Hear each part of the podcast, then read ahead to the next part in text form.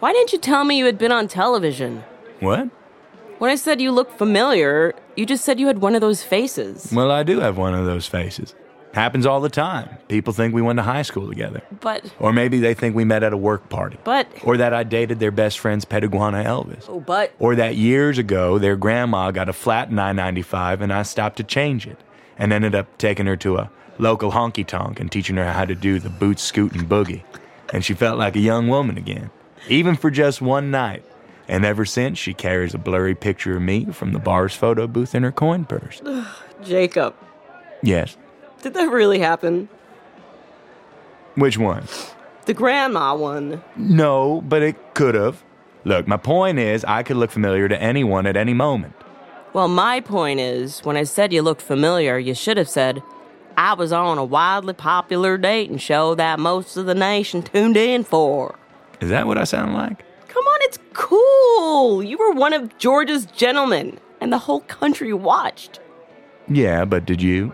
No, but my college roommate did religiously. She loved you. Let's see. I know your nickname was Jacob the Jester because you were funny and I think we should stop there. and you come from a long line of people from Savannah. How about this? Why don't you tell me how you ended up here? At a shrimp shack in the middle of the day reading my favorite book. Well, this afternoon is a small piece of a larger life plan. Huh.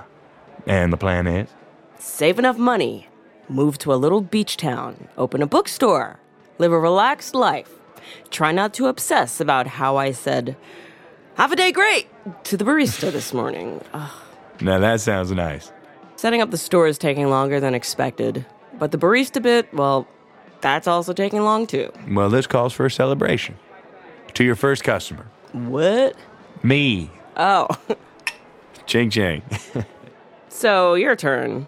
What was it like to be on a reality show? Oh, um, hmm, uh, well. What else do I remember? Uh, you tried to make a case for year long flip flop wearing, Guilty. which is actually very gross, by the way. And, uh, oh, your high school sweetheart broke your heart.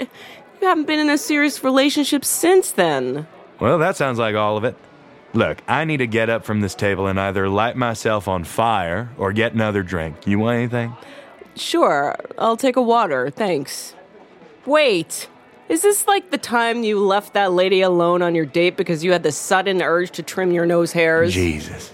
Your roommate told you about that scene too. Look, I'm not going to groom myself in Jimmy's bathroom, okay? I'll be right back. Promise. Promise.